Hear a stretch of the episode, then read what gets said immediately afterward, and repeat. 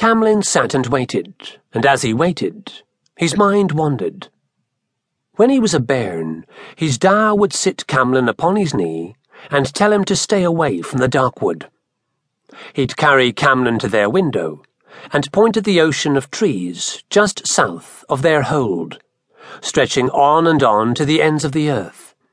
Or so it had seemed to Camlin. Then his da would tell tales about the Darkwood brigands, how cruel and fierce they were, how they'd cut your throat for a handful of grain or a half chewed copper. Never thought for a moment I'd end up being one of 'em. He concentrated on the road in front of him, looking down from an embankment shrouded in dense cover. A dozen black fletched arrows were spiked into the earth before him, his bow of yew held loosely across his lap. In the canopy above, wood pigeons cooed. Further off, a woodpecker drummed against a tree. Camlin's eyes drooped, head nodding, and with a jerk, he sat straight. My da never told me how boring a Darkwood brigand's life was either, he muttered. Shut up, a voice said close by. Kasalu, his chief, words hissing through a gap in his teeth.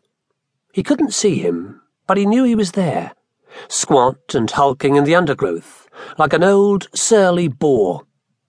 Sorry, Chief, Camlin muttered. I said, shut up. Camlin did. Upsetting Kasalu was not how he wanted to start the day. Far better to be overlooked, as he usually was.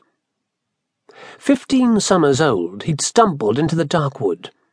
After a moon of wandering and starving, he'd been found and taken in by Kasalu's crew. Five years later, he was still here, mostly because he had a knack for keeping his head down and his mouth shut. People that Kasalu noticed didn't usually last too long. He fixed his eyes back upon the road, a wide strip of crumbling flagstone that had seen better days. The Giant's Way, they called it. Built by giants, his da had told him, and Camlin reckoned that was true. All the giant relics were stone made, like this road. And there were enough of them littered about the land, most of them crumbling ruins now, a few of them taken and occupied by their conquerors.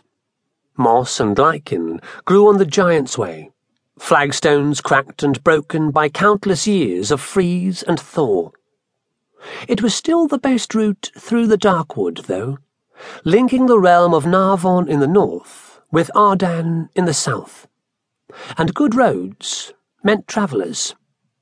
A fallen tree lay across the road before Camlin, branches splayed, roots twisting up to the heavens. To his left, Further along the road, birds exploded from branches, squawking a protest. Here they come. Camlin reached for an arrow and nocked it loosely.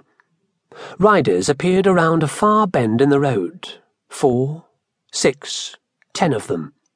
Behind them, two wains pulled by shaggy coated oxen, and behind those, another ten or twelve riders. They drew closer shifting sunlight dappling the road through the treetop canopy, details appearing upon the riders. All warriors, with thick shafted spears and swords at their hips. Iron torques twisted around their necks, and their warrior braids tied with leather. Huge iron rimmed shields were strapped to their saddles.